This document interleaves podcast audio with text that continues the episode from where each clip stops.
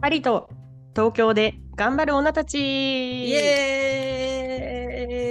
ーイ皆さんこんにちは昨日なんと人生で初めて罰金を払ったパリの女あゆかですすごい、ストーリーが出だしから強すぎる。最近、えー久々にヒールのパンプスを買って、小指が無事死亡した東京の女アリサです。よろしくお願いします。よろしくお願いします水ぶくれ、靴ずれ、 だいそんなそんな韻踏んでと靴ずれラップしていただかなくてももう言いたさが伝わってきますねからのドクターショール。はい。え、なんですかあーそうなんだ何の罰金を払ったんですかえっ、とトラムウェイの罰金を払いましたえ無線無賃乗車したんですかそうなんですよ何してるんですかでも聞いてくださいもうこれいやすきますはいまず、はい私が無賃乗車をする人ですかいやしないしないそうよね。しないまさかね絶対しない、ううんん。いきさつがあるんですよ、もちろん。お願いしますあのですね、見事にフランスの洗礼を受けた結果、起こってしまったことっていうことなんですけれども、はい何かと言いますと、えまあ、昨日私はね、そういうわけで、あの、実はね、月餅を買いに、月餅、はい、ね、あのお菓子を買いにね行きたかったんですよ。であの私の家から月餅が売っているところまでメトロではなくてトラムウェイに乗っていくのであの地上電車ね路面電車ですうね。んでそこに乗りたかった。はいで私はそれを待っていたんですね。うん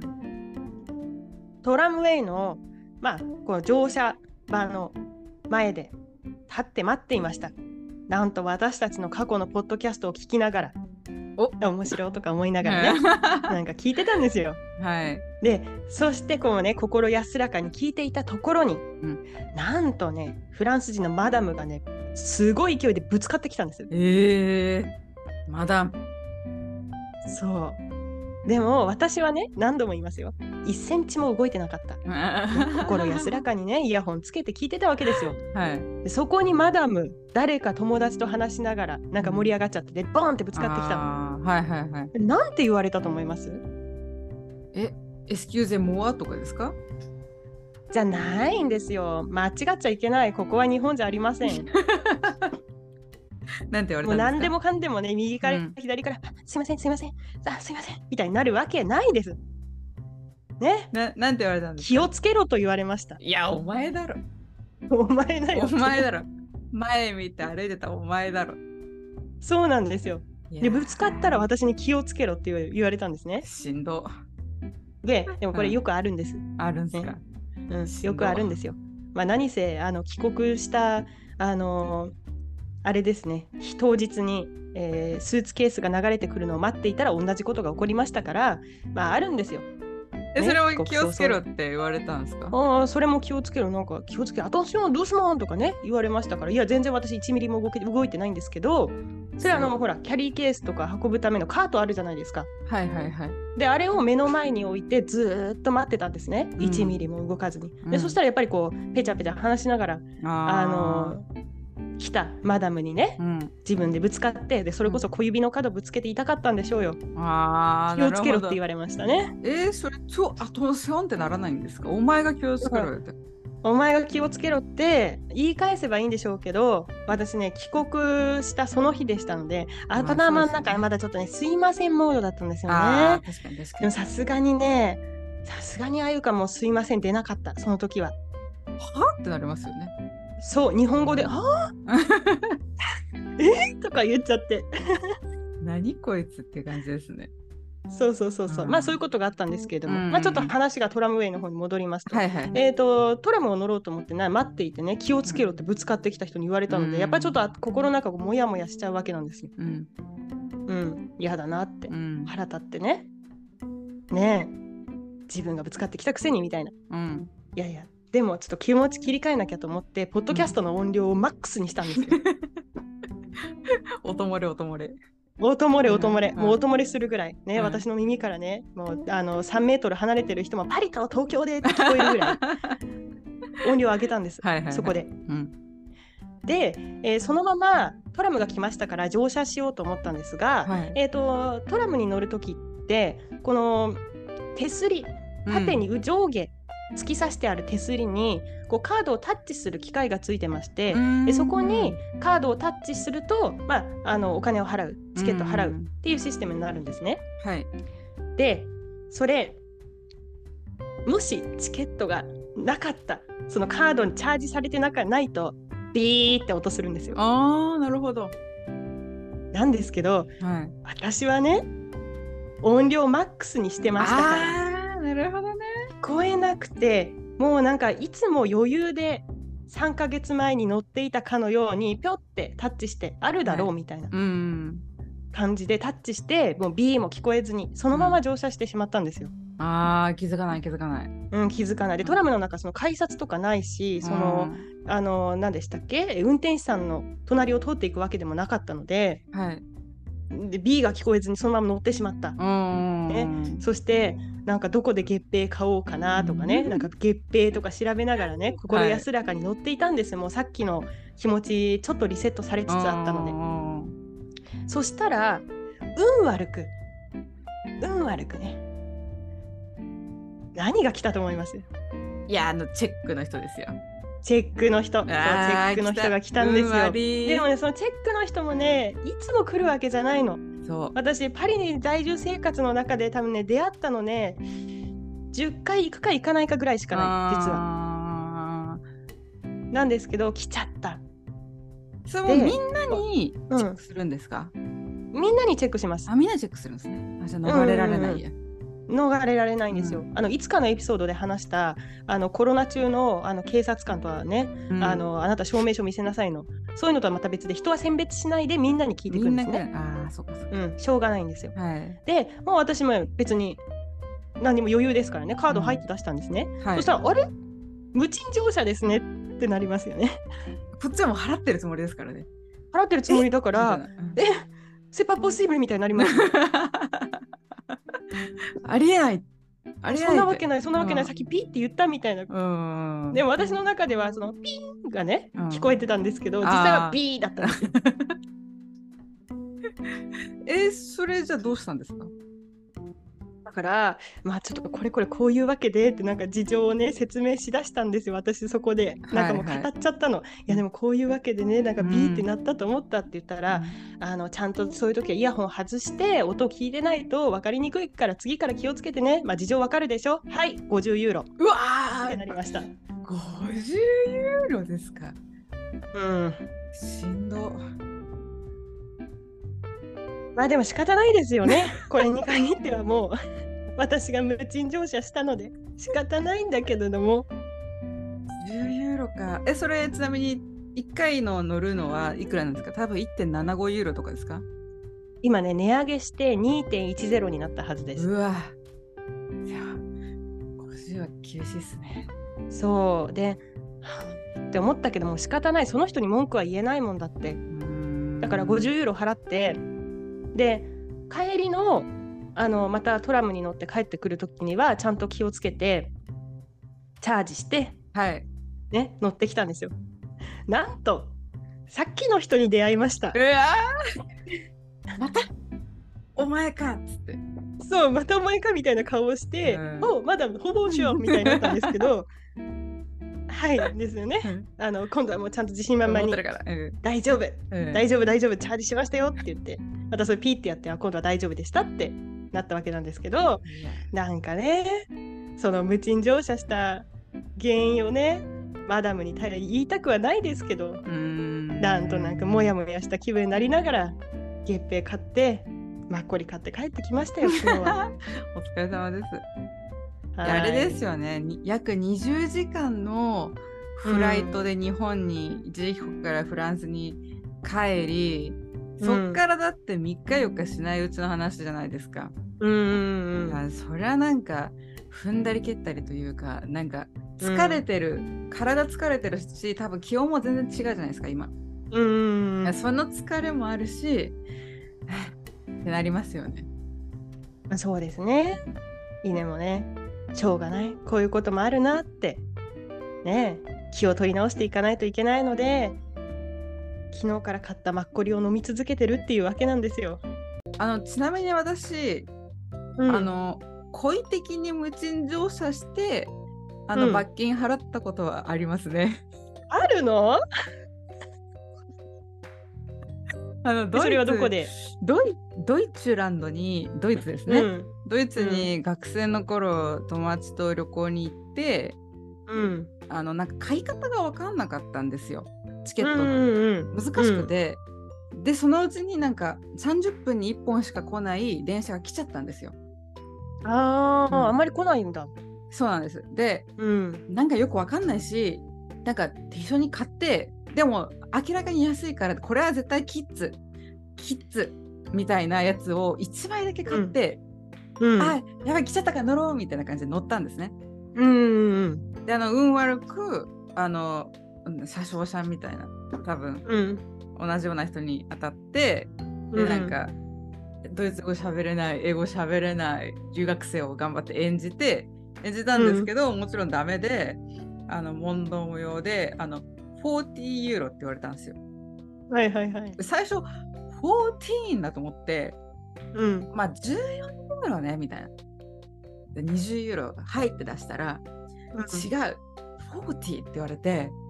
うんでその時学生だったんでマジびっくりして40ユーロ、5000円弱じゃないですか前そう川ださんね50ユーロなんて多分罰金も値上げしてるんでしょうけどうんうんなんか手持ちがないみたいなこと言ったらクレジットカードも払えるよって言われてクレジットカードうでん罰金払って、うん逃げられいないよ逃ねげられない無賃乗車はしないって心に決めたんですけどまさかうんあゆかさんが あここ最近やまあでもあゆかさん恋じゃないからねわざとじゃないから恋じゃないだって恋でさなんか取られたら嫌だなって思うからうん恋で取られましたね。嫌だ嫌 だいや、嫌でしたね。まあでも簡単なんですよねあの、ヨーロッパすべての国かどうかっていうのはちょっと言えないんですけどね日本みたいな改札のシステムじゃないので そうなんです。なんかあ、の改札ジャンプする人とかいないゆるゆるいあるよとね二人で一緒に入るとか、ああそうそうそうそうそうそうドイツそもそも改札ないんですよ。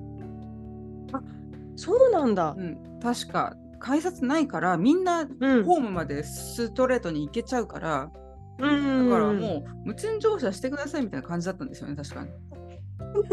に。するでしょって。もちろんんするでしょみたいな感じだったんですよ金ね。ないもんと思ってし たら、倍以上になって泣きましたけど、まあみんな一回はやる。うん、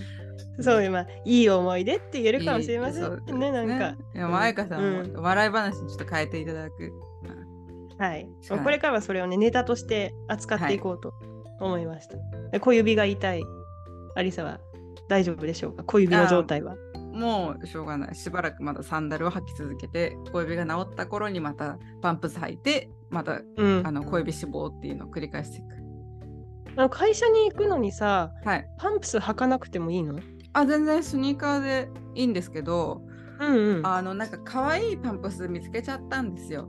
うんあうのん、カンペールっていうシューブランドご存知ですかエスパーニ名ャ。前を聞いたことがあります。そこのなんかローファーヒールみたいなちょっとごつめのやつを買って、うんなんかフィッティングの時は「えあすごい歩きやすいすごい歩きやすい」とかやってなんか買ったんですけどいざ履いて新宿伊勢丹に行ったらもう小指激痛で、なんか引きずるようにして帰ってきましたね。いやーやるよねやりますでも、ねあのなぜかあのフィッティングした時はうんわこの靴何キロも歩けるわみたいな気分になっちゃうのよねそう、。まあ、ディスティニーって思うんですけどそう全然25分で痛くなっちゃいましたね。あらあらあらあら靴屋さんマジックだったんですか。あそうもう本当にパンプス一番難しいなんかあの型がこう全部あるじゃないですかサンダルうはん指とかかかとがないから、うん逃げられるっていうかなんですけど、うんうんうんパンプスはもう四方四面楚歌みたいなもう全部あるからあの 難しいです一番選ぶの難しいですねそうだね逃げ場がないもんね。逃げ場がないそうだからはい一番難しいなと思う十面埋ところ伏なんでしょうかね。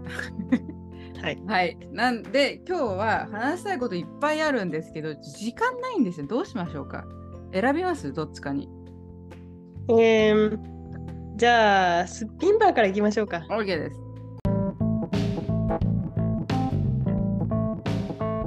で今日はですね、皆さんに非常に面白い話をしたい。それは、ある9月の日、あゆかさんと私は東京におりまして、うん。アバンギャルドな東京すっぴんバーに行ってまいりました今日はそのお話をしたいと思いますうー、楽しみ八重香さんがすっぴんバーを知ってきたんですけどまずどこから知ってきたんですかとある日ですね、SNS を見ていたら、ある動画が流れてきたんですよ。うんで、それ、とある日本の有名人の方、超有名人、元社長みたいな感じの方が、あの、話していた、あの、対談みたいな感じの、まあ、対談というかねうん、こう、お酒飲みながら対談みたいな感じの小さな動画で、うんえそこにあの出てきた言葉がすっぴんバーだったんですね。いやビビりますねビビりますよね。ビビるビビる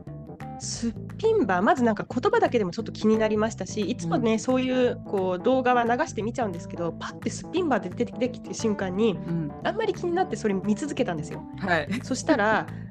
内容がなんかどうしてそのすっぴんの女の子に会いに行きたいかうんっていう話だったんですね。まあ、なるほどつまり例えば、まあ、ホストクラブ、うんっていうと、まあ、男性の場合だったらかなりねあうんの着飾っていたりとか、えそれからあのホステスキャバクラうんっていうところだと、まあ、ちょっと遊べる場所お酒を飲んで遊べる場所だとかなりこう綺麗にきらびやかに飾った人たちが多いっていうイメージがあるじゃないですか。ありますねでもその真逆を行くわけですよね。うんメイクしちゃいけないんですよ、どうやら。いや無理だわでもね全然無理すご いでねその、あのーバーにいる女の子女性たちはメイクをしないっていうルールのもと働いているらしいんですっていうのを見つけました。ううんん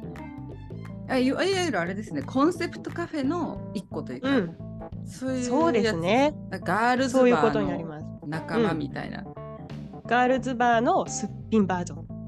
や、ちょっと未知ですね。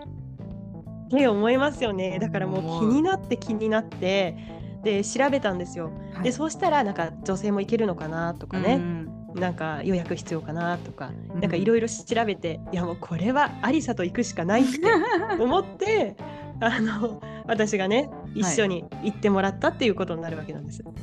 うなんか、まあ、後半ではちょっと実際私たちがどういう体験をしたのかを話していきたいと思うんですけどもしねスピンバーで働いてる方いたらもう早急にご連絡いただきたいですね。そうです ね。ご意見聞きたいごです。意見ぜひ聞きたいことたくさんあります。本当になのでちょっと後半ではスピンバー実録実録スピンバーレポを話したいと思います。ミニコーナー収集の名月名月皆さん実は本日はですね中秋の名月ということであのー先週ですねミニコーナー実はいっぱい撮ったんですよ。うん YouTube あ言っちゃった動画用にミニコーナーいっぱい撮ってもう私たちは今日何にもご紹介できないだから月餅を、えー東京とパリそれぞれ用意して食べながら私たちの何でしょう十五夜話でもちょっとミニコーナーで入れようかなと思います新しいですね。いいね。新し季い節を感じるね。パリで月餅はゲットできましたかゲットしましたよ。昨日パリのあ13区という場所にあるあの、は中国系の方やベトナム系の方がたくさん住んでいる場所や、そういうお店がある場所に行きましてでそこで月餅をゲットしてきました何あんこあのねいろんな種類があってで何がいいかもうわからないぐらいいろんな種類あったのね、で一応選んできたのはもうあのベーシックなあんこ多分これがベーシックかな、うんそれとえー、ベベアなので緑茶味おお、えー、それは食べたことない。美味しそね美味しそうう。だよ美味ねしそうです。うんうんなんでしょうなんか日本人なのでちょっと迷ったら抹茶っぽいのにしようかなとか 間違いないからみたいな。はいああ、確かに。いいですうんね。ありさは何味を私は、えーっと、黒糖くるみと、あと、キャラメルバターにしました。メルバト新宿伊勢丹に演歌店っていう多分有名な月餅屋さんがありましてちょっと昨日買いに行ったんですけど、うんもううんめちゃめちゃみんなならはあの盛り上がってましたねそうなんだ月餅に集う人々って感じ、でもそれさは月い、餅ってさ、日本人も月餅食べるのかないや私の文化圏では食べたことない、うんだからあのそうなのないないですちょっと思い出話そう彩香さんはちゃんとあちょっと食べながら喋っていいですかそうだねせっかくなのいでただきます食べながらあ食べながら食べながら何ですか私があのこういう時に「いただきます」ってスペイン語であるのかなとかはい中国語であるのかなとか考えちゃったんですけどチェアプロベチェっていうのあの、ボナペティですよ。あボナペティにあたる言葉ねはい、作ってないけどね。はいはいはいはいじゃあ食べましょうう食べます。んいただきますそれ何味の方から食べてるのうまっ。ソくるみです。ならいいね黒糖か、いいな美味しそうで私もねなんかあんこの中になんか入ってますねなんだろうこれナッツちょっとパッケージ捨てちゃったんだけどなんかねナッツみたいなの入ってるなんか白い本当だナッツっぽいですよね。ナッツっぽいよね食べようで初めて月餅食べたんだけどえ月餅をね、ちょっと語らせてもらいたい。うんあのー横浜中華街にすごく好きなカフェあるんですよ。うんその名も陽気陽気比カフェシノワっていう最強のカフェがございまして、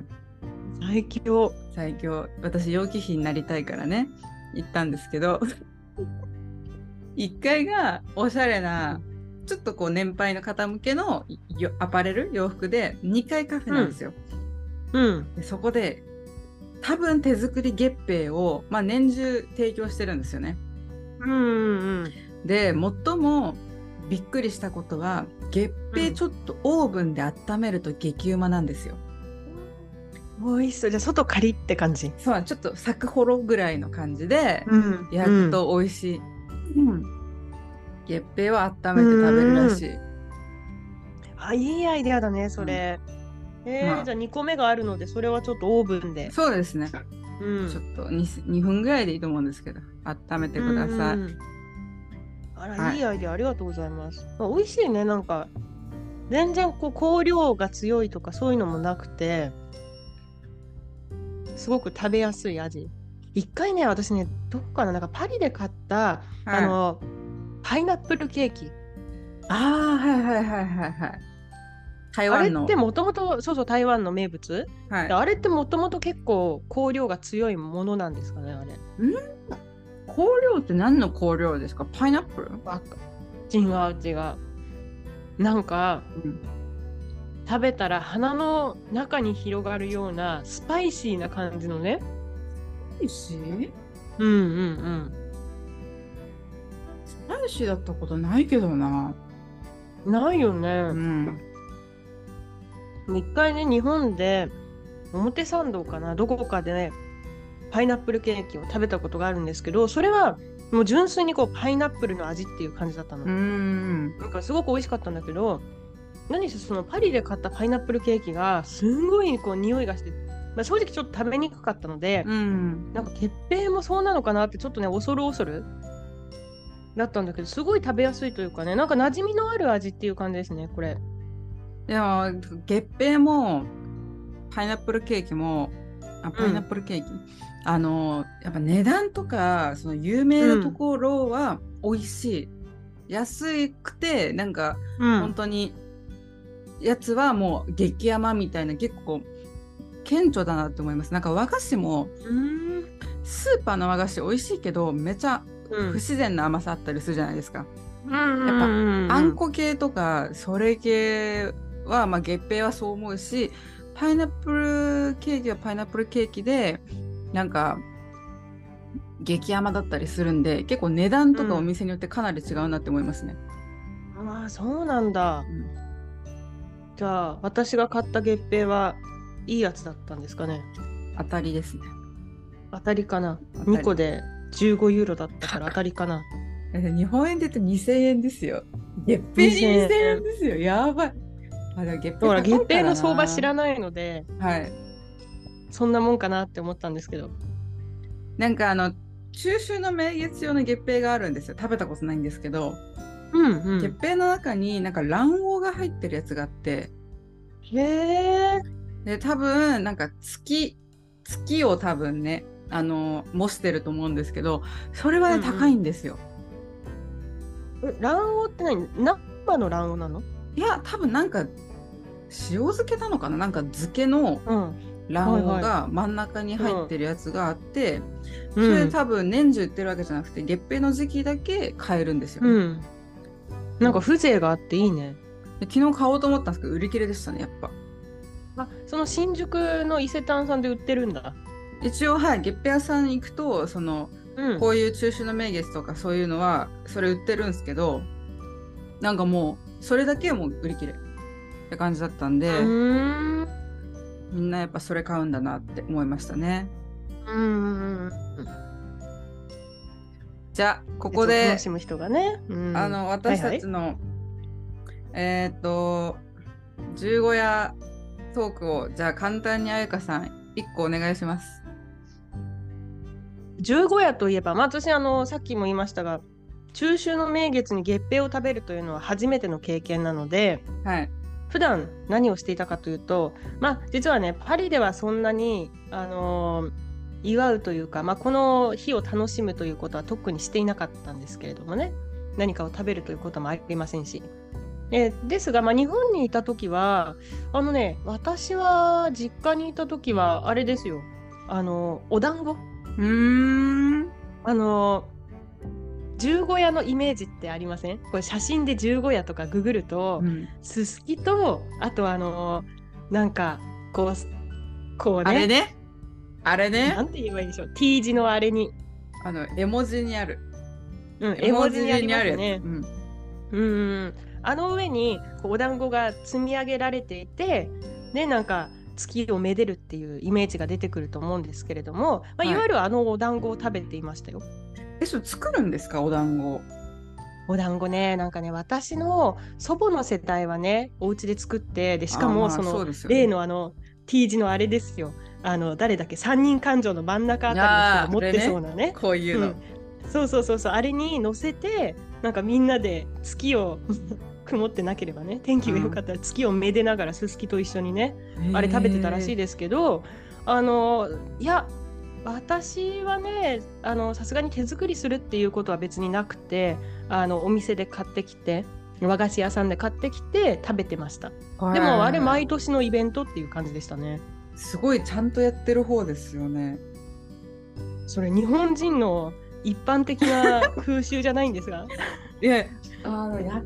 たことはあるかもしれないですけど、うん記憶になくて私あうの、ん、お彼岸が近いじゃないですか大体この時期ってああそうねなんでお彼岸となんか勝手にイメージがすり替えられてて、うんうんうんうでなんんか実家はやらないんですけどおばあちゃん家行ったらすすきスーパーに売ってるすすきを見たことはありますね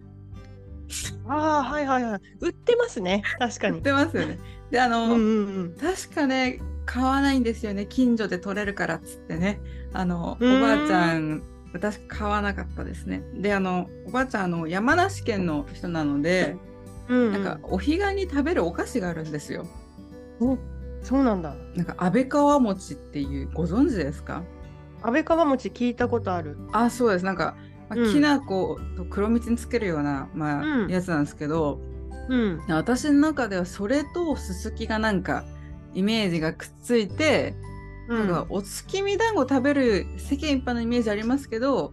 なんか私の中ではすすきと安倍川餅と月みたいなイメージがちょっとありますね。うーん。まあ餅であることには変わりないよね。そうまあ確かにもちもちはしてまあもちもちは変わりない。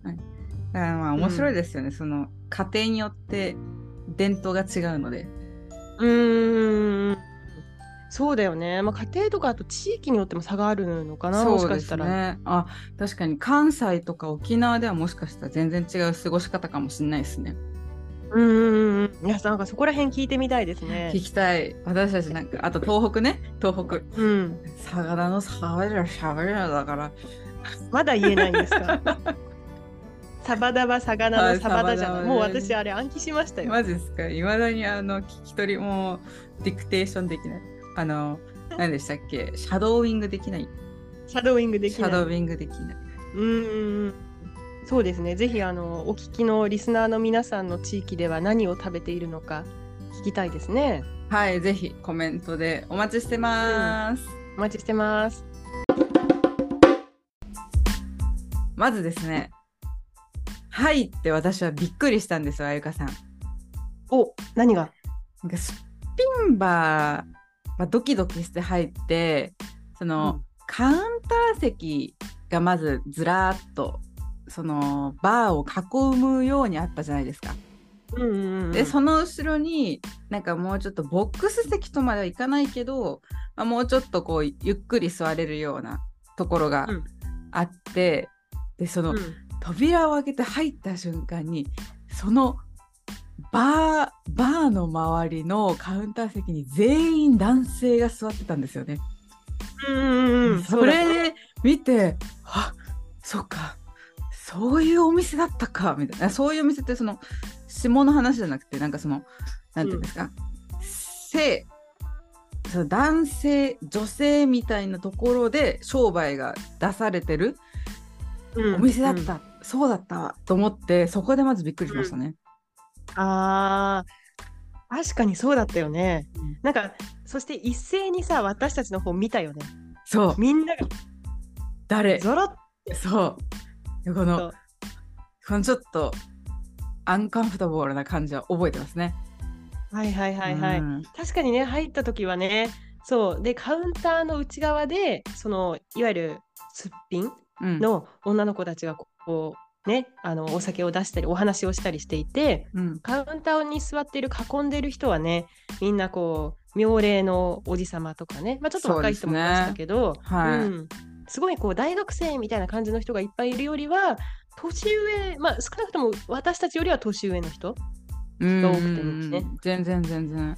うん、第一印象どうでした入った瞬間の記憶というか感想というか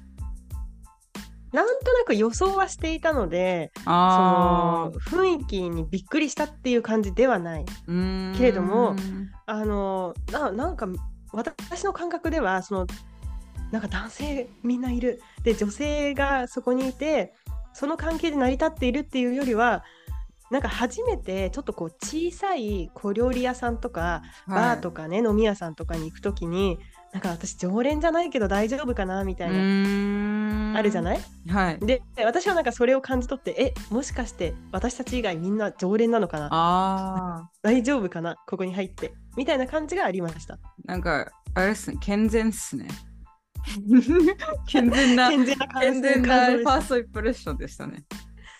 ああそうかもしれませんねまあでも、そのもともと多分私が動画で見てなんか興味を持って行ってみたいなっていう気持ちがあったのでなんかその雰囲気に、ねうん圧倒されるっていうよりは、さあそこで働いてる人と話してみるぞっていいやそうですうね楽しみの方が強かったです。うんそうでしたねうん、で行ってみて、うんねどうでしたあのー一人なんていうんですか担当みたいな方がつく女の人がつくんですよね。うんうんうんうんでなんか私最初にその店舗のシステムとか話したらどっか行くのかなと思って話聞いてたんですよ。お外あどっか行くっていうかその普通にバーの中に作業に戻るとか普通のお店みたいに、あーはいはい例えば今月のおすすめはこれで、注文方法はこれですみたいな感じで説明して、ちょっとしたなんか普通に持ち場に戻るのかなと思ったら違くて、うんうんずっといるんですよ、うんそこに。うんうんうん、それになんかあそういうもんなんだと思って、あーはいはいはいはやっいぱ。初めて行ったんでうんなるほどねとずっとその人がついて喋るんだってそこで気づいてうんうん。これがそういうことかこれがコンカフェみたいな感じになりましたね。担当よね。私たちの担テー当ブルそのうね。担当がつく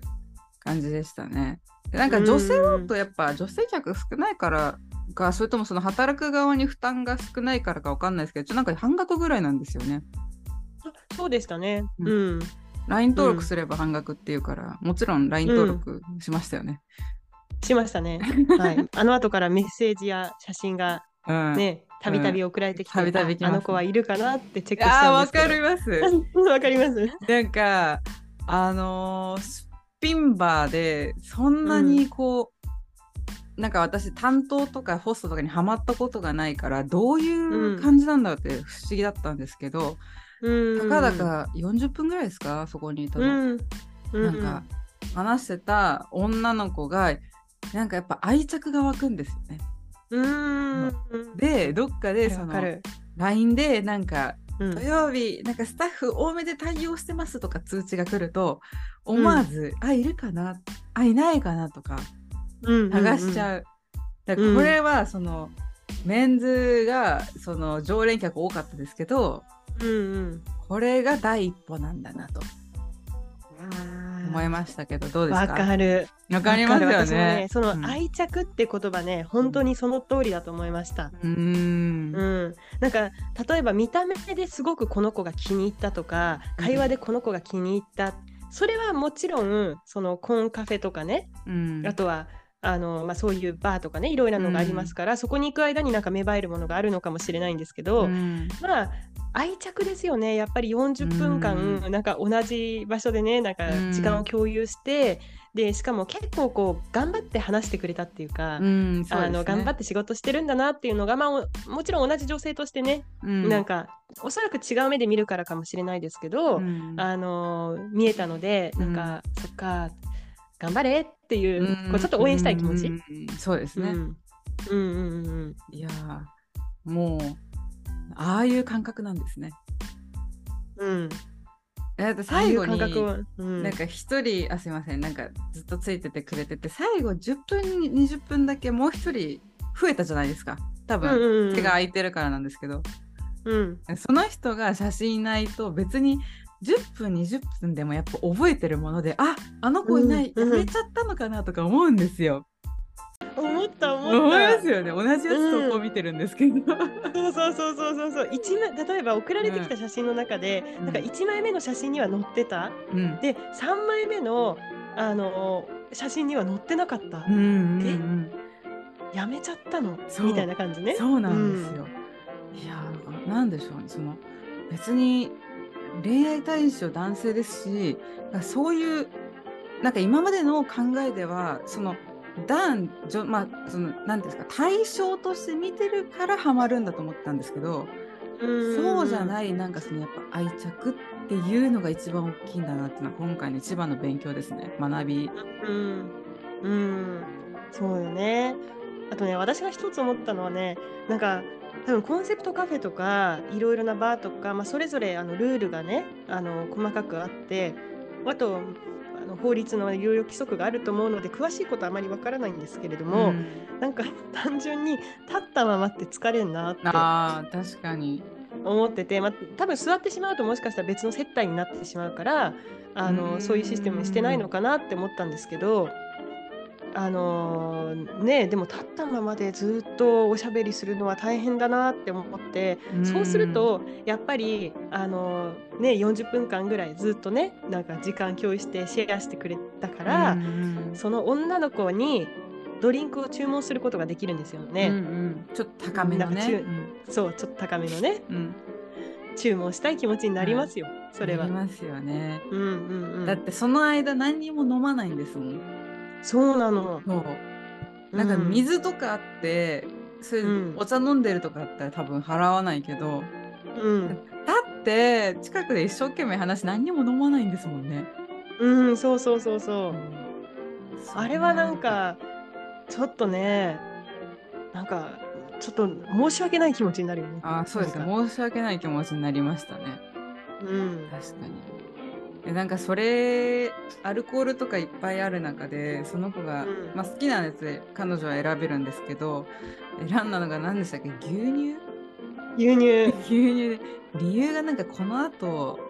なんか多分いっぱい飲むからみたいなこと言っててうんうんなんかたたい口ではそんなに大変じゃないっていうかその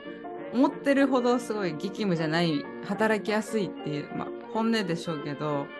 うん。うん、そうそういうところから大変さを垣間見ましたよね。ああそこね私も思いました。うん、ねえあの私たちが行った時間はね結構早かったんですよね。そうです7時ぐらいかな。うん、7時ぐらいかな。そうですねうん。でもちろんね、あの深夜12時ぐらいまでね、ずっと働いてると思いますから、そうなった時にね、なんかあこれから結構お酒飲むんだっていう感じでね、だから今はちょっと牛乳にしとかないとみたいなこと言ってて、うーん、なんかそこでね、ちょっとあたあ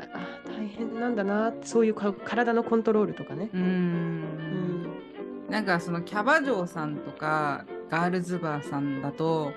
まあ、飲むんだろうなっていうイメージがあるから全然ギうんャップはないんですけど、うんなんかすっぴんバーってマジで多分眉毛以外はすっぴんですよね。眉毛だけ描いてるんでしたっけ、確か眉毛とリップだけじゃなああかった眉毛とリップかそれ以外はすっぴんで、その洋服も結構ナチュラル系っていうんですか、プうんうんあんまガツガツしてない女の子らしい洋服の人が多くて、うん、うん、でなんか傍目で見るとすごいふんわりしたバーじゃないですかうんうんなんか楽しげに常連と話しててで本人たちも、うんあ本当になんか全然辛いことないですみたいな感じだけど、うんなんかちょっとほの出るほほのかに感じるやっぱその大変さ、うんうんうんうん牛乳から感じましたね牛乳からね感じましたようんね感じましたねうんそうねそうなんだよねそうさっきあいアリサがさあの洋服って言ったじゃない確か、あのなんかルールがあるって言ってたよね露出しすぎるのはダメとか、そうですね言ってましたね、うん全員なんか私服みたいな感じでしたよねあそうそうそうそうそうそう、うんうんうんうんすだから本当になんか私がパッと見た感じはなんか大学生の私服っていう感じでした、うごいそうですね可愛らしい大学生の私服って感じそうそうそうそうそうそう、でしただねよねうんそれで、はい、まあ、ちょっともうちょっと深いところに行くとお願いします、どうしてうん、すっぴんバー需要があるんだろうって思いませうんーんそうなんですよねうんいやーそこは分かんなかったですよね。なんかさうん私はこれちょっとうんなんか地下アイドルとか、うんそれからまだ、うん、こうピカピカの芸能人みたいな感じで磨かれてない人を応援したいファンの気持ちと同じなのかなって思ったんですけどァンとしては、あの性別関係なくはい、見る。るなら。うんうーんどうだろう。いや絶対にでも性は入ってくると思うんですよアリサロン。あまあはいはいはいはい。あ、その上でだと思いますけど、うんまあ、私はねでも全然ねなんかもしちょっとあの対象となるギャルバーに行こうか悩んだ結果行かずにうん国際交流パーティーって、それはまた次回話したいんですけど、うんうんうんちょっと対象しないと分かんないけれど多分私的には同性を見る目としてこうのんプロフェッショナルが大好きなんですよね。はいはいはいこの結構がっつりもう見かけから固めてて、もううん対応も秀逸ですみたいな人が大好きなので、うんうんうんだから多分ギャルバー行った方が私は多分おわいいねなるなると思うんですけど、うんうんうんうんでそのすっぴんだからこそ行く心理っていうのがいまいちその数ある中でなぜすっぴんに行くのかっていうのまでは理解が及ばなかったですね。まあこれあくまで私がそのいろんなねブログとか読んだ話によるんですけれども、あ行く人はもうあのそうですね多くはやっぱり男性の方が多いっていうのが書いてあって、で彼らはあの癒しを求めてて、癒しうん、なるほど、ね、つま、りうんなんかそのアリサがね好きな感じの、まあ、実は私も好きなんですけど完全にこう固めましたよプロフェッショナルですよみたいなもう見た目からしてでそういう人に感じないなんかこう家庭的な癒しとかうーんそれから話しやすさとかうーんそういうのをあの求めてるっていうのを、なるほどね、読んだんですけどうん、であれなんですよそこで私たちはねあのーちょっとその前に結構食べてたのではい、あの料理注文しなかったんですけれども、あの出てくるメニューもなんか家庭料理みたいな感じなんですよね。そうでしたねうずらのなんか煮物とかそんなんですよね。そうそうそうそうそうそう、煮物とかうんでそれをあの SNS とか見てるとね私、うんあなたからお店の SNS とかチェックしちゃってるんですけど 結構ハマってんのか変な。わってますね。うんうん、でそうするとこうねまな板の上でねちゃんと切ってなんかしうわかもその家庭的な雰囲気なんですよまあ。あこうーすごく綺麗なこうピカピカの料理教室みたいな感じのキキッチンでももなくて、うんなんかまるでなんか新婚のお家にいるような雰囲気のはいまたはこう同棲した同棲したての彼女の家うんみたいななんとなく雰囲気のところで、まあ、うんこれは私あくまで私の印象ですけどね、うんでそこでなんか料理をしていて、うんねうんでそれ出される料理もすごい家庭的な料理じゃないですか。うんそうですね。そうすると、まあ、いわゆるこうかっこキラキラした感じうんのプロフェッショナルでもう磨かれましたよみたいな高級品うん見慣れてますよみたいなうん世界の,、あの中で話すのとはまたちょっと違った雰囲気でうん話せるっていうところに魅力を感じているらしいですねどうやら。で逆に例えばうん、ノーワックスつけてない若い男の子が接客する、うんなんですかワックスノーワックスバーすっぴんすっぴん髪バーとかあったとしてメイクしないから、はいはいはいまあ、はあいったとして、そこうにん癒されに行くかっていうと、多分そこまでじゃないと思うんですよね。あーはいはいはいはい。だってそこになんかその家庭性とか求めないじゃないですかただかっこいいとかで行くかもしれないけどうんうんうんうんうんなんかすっぴんとかその家庭とか純粋さ儚げうんとかって私たち、私たちとかまあ私は多分男性には求めないものであって、うんうんうんうまあんそれもまた面白いですね逆はないじゃないかなっていう。うんうんうんうんうんまあでもあるかもしれませんよね日本いっぱいコンセプトカフェとかコンセプトバーがありますから、はい、例えばなんか装飾系男子バーとかなんかありそうじゃないですか なんか全部ベジタリアンメニューとか出てくるんですよ。 そういう意味での装飾系全部レタスとか。そうだよねうん。あのでもねその男性バージョンのコンセプトカフェの話をするならあのマッチョバーとか聞いたことあああ、聞きましたよね一緒にい 聞きたました。えなんか、うんうんとんでもないもうもうストリップじゃないって私は思いましたけど、うんうんううんうんん、かなり露出されてる感じ。そうそうそうそうそうそう、うかなり露出されてる感じであれはもうもはやちょっとギリギリの接待に入るんじゃないかなっていうねうん感じですよそうねですビねデオとか見るとねまあ言ってもないのであの、うんジャッジできないですけどそうですね。う、んすごいすっぴんをしその商売にするの面白いですよねやっぱ。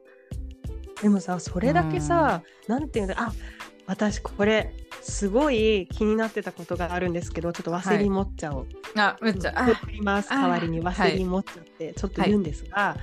なんか大学生の時とかね日本にいた時とかすごく感じてたことがあってナチュラルメイクとかすっぴん風メイクとかそういうのなんか求められてる感じありませんでしたいやありますよ。あのーちょっと前結構前に「のんの読んでたんですよね私。うん大学生高校生大学生ぐらいに。うんでノンのね確かなんかインテグレートの桜色リップみたいなやつが流行ったんですよ。うん買おうと思ってうん買いに行って、あ可愛いと思ってかわいいと思って買って塗ったんですけど、うもんう全く色つかないんですよ。リップの意味そう赤とかつかないあのうんなんかちょっとなんか5回ぐらい塗ったらちょっとみたいな感じだったんですね。でそこでナチュラルメイクっていうのは本当にそのぐらいなんだって気づきましたね。なんか保湿だったらわかるリップ、うんなんかそういうリップクリームだったらわかる透明なのでもそれ色がついてるやつなんでしょ、桜色ので色だからあれですよあの私たちの発色をレベル10だとすると、レベルは0.5いぐらいです。合わない買わないと思ってそうそういうでの買わない なんか自分には合わなかったんですけどなんうかんうんうん確かその当時は流行ってなんかマストバイみたいなのあったから私も「I have はい to は buy」いと思って買ったんですけど、はいはいはいはい 思いますうんそううん買ったけどやっぱ合わなくて、うんそのでも世の中では流行ってるからなおかしいなっていうそのギャップは感じたことあったなって思います思いましたね。まあ、そうだよね。なんかね、なんでそこまでね、こうナチュラルとかすっぴんとかうん求めるんだろうってね、不思議ですよね。私なんかようく、んなんかサークルの人とか、あと、まあ、大体ね、なんか関わりがあるようなね、はいなんか特に女性は言わないんですよね、あんまり。うん男性からなんか化粧が厚いとかね、なんか化へー粧が濃いとかね、けばいとかね。言われるんですかなんか言われてた。あ、言われてましたよ、全然。いやお前が化粧薄すぎなんだよって感じですよね。してないノーメイク。ノーメイクねしてきた方がいいよって感じですけど。うん そうそう。ですから、でも、その時だから思ったんですよ。なんでそんなに、うんあの、メイクの薄さにこだわるんだろうって。確かにね。そうですよね。やっぱそのなんかそれがいいっていう前提はありますよね明らかに。うんうんうんうんなんかえ幼さなのかそれとうもん。あピュアなところ清純性なのかわからないですけどーうん。多少なんか神格化されてるピューベティみたいなやつありますよね。ああ、清純ね。うん、清純。なんか処女信仰とかもあるじゃないですかそのはいはい。日本って多少ネットの2ちゃんとか見るとなんかそういうのありますし、うん。なんだろうなその何も知らない状態がいいのかなちょっと何何にピンときてるのかがわかんないんですけどうんうんうんうん。でも、昔あのアメリカン・ウィメンズ・ヒストリーっていう授業を受けたことがあって大学ではいはいはい。化ここでもなんかそのアメリカも今もうコテコテじゃないですかその化粧とか、ですけど、うん確か1900何年代ぐらいの理想の女性像の中の条件にはなんかピューベティっていうのが絶対あってうーん。ピュアさっていうんですか純粋さっていうか、それはやっぱ昔から求められてるところなんだなってい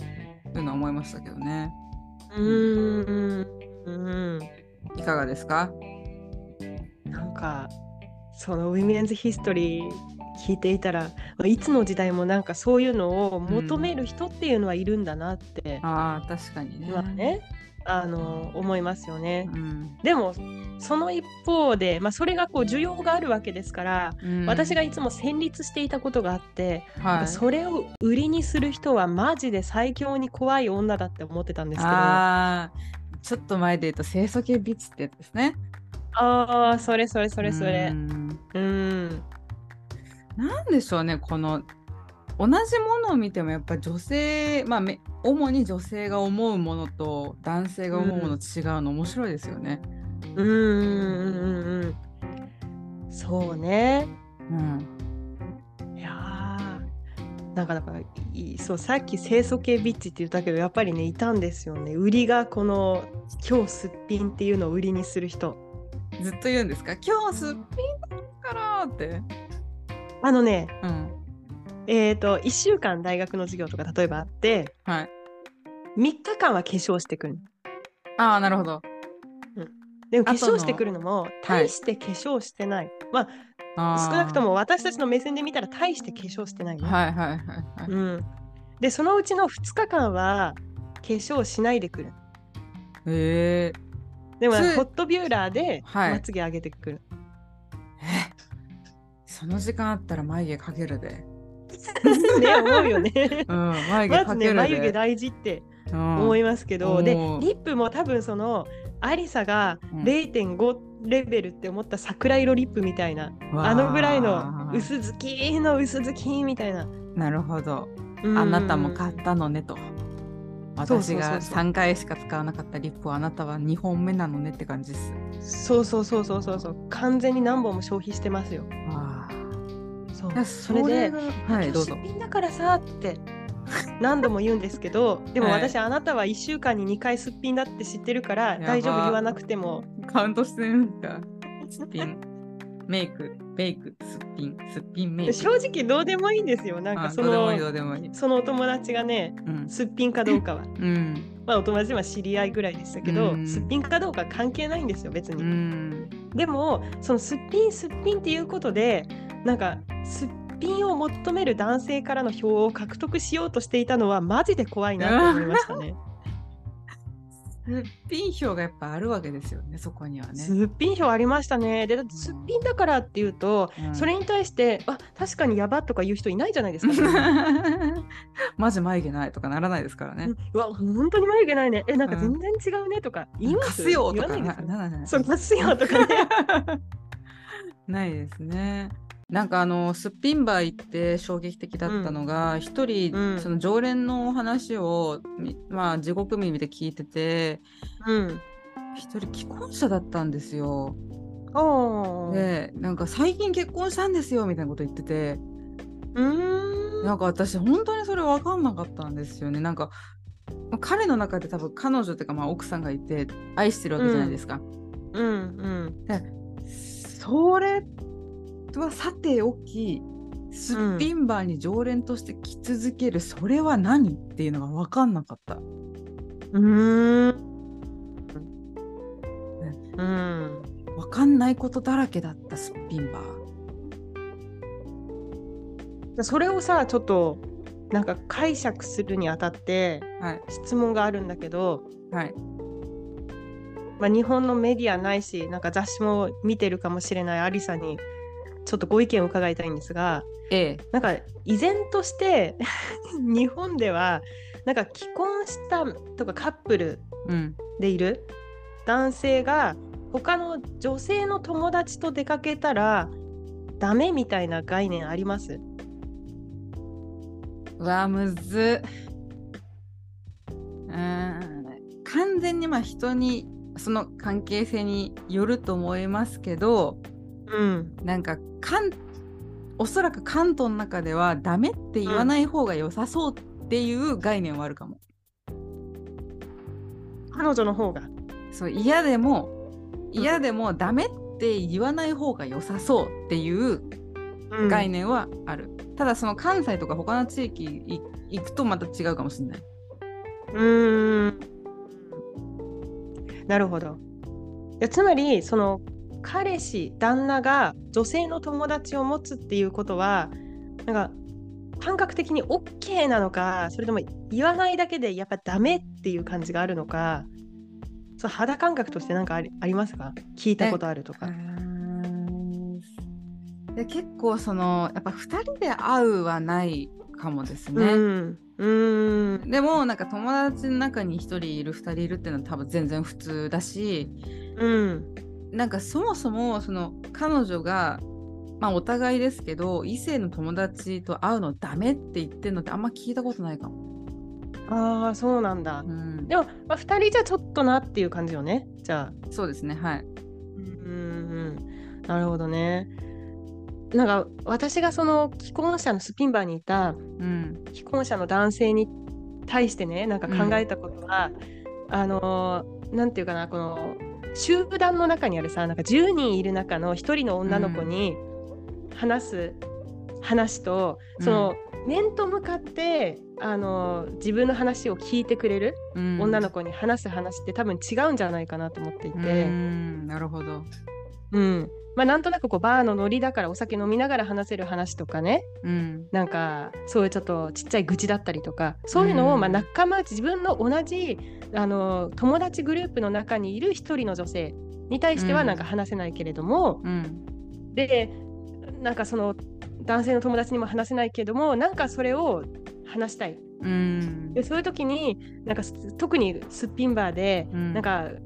あまり飾ってない感じのね素朴な、うんまあ、あくまでコンセプトですけれども素朴な感じの女の子の方がうんなんか話しやすいみたいな。なんかそういうとこがあるのかうなんだから行くのかななんてまあ思ってなるほどでもなんかそう考えるとなんかちっちゃいさんスナックうんに、あの行く男性の気持ちとうんスピンバーに行く男性の気持ちはどう違うのかって考えるとちょっと難しくなってしまうんで確かにねあれですけどうんああいうのもなんかあるじゃないですか小料理屋っていうかスナックっていうかカウンターがあってねそのなんか声がハイボ枯ールれ飲みなたがら、はういん、声枯れた 声が枯れた感じのいいいい感じの方がこう回してるところですよね、うんそうですそうですそうです、うん、んそういうとこじゃななくてく、うんあえてどうしてすっぴんバーを選ぶのかっていうのを考えちゃうとうんまたちょっと別物の話になりそうなんですけど、うんなるほど、うんいやーでねこのコンセプトカフェ面白いですねなんかあのちょっと一人では正直勇気がいるから、うんまたあゆかさんが帰国してきた時にあの一緒に行きたいなと思いましたねうん、次はあのぜひギャルの方に、そうどんな感じなんだろうなんか噂ではタメ語らしいですよ、タメ語、あうん敬語がダメっていうことですよね。敬語ダメそう友達みたいにヤッホーとか言うら しいあ楽しそう。うーん。ですかねまあ、好みの問題なのかなだってそこには楽しそうって思うのにすっぴんバーって行くと私たちざわざわして出すのなんででしょうね逆に。うーん。なんていうか、まあこれは私の中でですけど、やっぱりそのすっぴんや純粋さが。なんかもあの求めているものがなんかすごく年上の人が多くて、ななんかちょっとあのその年齢が不釣り合いなことうんを求めてしまうっていうそのなんかうん心の未熟さっていうのがちょっとなんかあの気持ち悪いなって 思っちゃう思っちゃう、本音だと確かにうん、それもありますけどね。正直だってあん中娘さんいる人いるじゃないですか。そのそれこそうん働いてることと同じぐらいの娘とかがいる、うん常連客も絶対いると思うんですよ。うんうんでどどどどどどって感じ。どどどどういう気持ちっていうのが分かんなかった。だから見た目自分の娘のような人に接,、うん接待されてるっていうか、まあ、話してお酒飲みながら楽しんでるっていうことになる、そこですよね。そこですね。うんうんうんまああのひ人それぞれ、まあ、好き好きありますし多分こういうコンセプトカフェって結構ルールが厳しくてね、うんあのこう気軽にね触ってはいけないとか、うんもちろんやっぱりそういうあの厳しいラインがあってその中であのあくまで楽しんでるっていうのは、うんなんかすごく日本らしい楽しみ方だなってやっぱり私はあの傍から見るとすごく思ったんですよ。もし同じものがあのフランスにですね、うんあの存在していたらえこんな近くにいるのにしかもお酒出してる商売して話してる商売してるのに、うん触んないありえないみたいな感じになりかねないですよ。いや本当ですよね。うん、それがなんかイコールでつながってしまう、うんあ、まあ、あのかなりかなりシンプルな考え方の世界とそれからそのコンセプトカフェっていう名前で、あの触ってはいけないあくまでお酒を出して会話を楽しむだけで、うんこういうまあかっこまあね8割方異性の関係がうん成立するっていうのはすごく日本特有のものだと思いますね。確かに。それもある意味でそのハイコンテクストカルチャーみたいなところが効いてるのかもしれないですよね。うーんなんかそういうものが存在しそういうサービスがあってそれを楽しむっていう背景を分かってなければ、あの場にポーンと知らん人がいて、もう多分同じ楽しみ方できないんですよね。うーんそうですね。そうですよね。その場の、楽しみ方っていうのを空気で、まあ、ちゃんと理解してうん、楽しむっていう、そういうことですよそうね。いやでも私は絶対に働けない。それは絶対やそれはどういう観点から働けないっいてやーでみんな肌トゥルトゥルだったじゃないですか。いやめちゃめちゃ綺麗だったんですよ。そめっう。ちゃ綺麗えっと、うんまあまさにちょっとここ赤いんですけどなんかもう、すっぴん出せないですもん。いや声優はいいすっうん声優はい親い友はいですよい。声優はいいんですけどうん。そのお仕事中対面でやっぱ化粧をしっかりしたい鎧ですから、うん私にとってうんうんうん。って思うんですけどねどうですかいや働けないですよ私は。 無理。無理。で常連客無に理無な理んか、ヤジ飛ばされてませんでした。いや、あ一緒に働けばみたいななんか言ってませんでしたっけあの私そあのーそういうとこに行くっていうかそ の飲んでる知らない人と話すのあのーそんなに苦手じゃないんですよ。はい。飲んでる知らないおじさんと話すのとかあー苦手じゃない。うまさにんなるほど。けれども、うん働けるか働けないかって言ったら私はまずさあのそういうサービスをすることがね、うんあの好きじゃない忖度も好きじゃない、うん話し合わせてあげるのはあんまり好きじゃない上に、うんすっぴんで働かなきゃいけないあらららららですよねあいやでもまずすっぴんってとこが合うと BB クリームだけはせめて塗っていいかなとか思っちゃうけどダメなんでしょ足りない !BB クリームじゃ足りない。うん BB クリームのねカバー力がすごいやつあるんですよ そうすると眉毛がまた浮いちゃ うから。そうするとそう、カバー力がすごい重ねてビビ重ねてクリは眉毛が真っ白になっちゃって、マロ状態になるから、 マロ。ダメ。いやだからそう働いてる方々に本当リスペクトしかないですよね。うーん。ね、リスペクトしますし、やっぱりなんだかんだ私たちもね、LINE の通知が来るたびにあの子元気かななんてそ思っちゃってるのでう。う、んなんか私結構個人的にはね、あの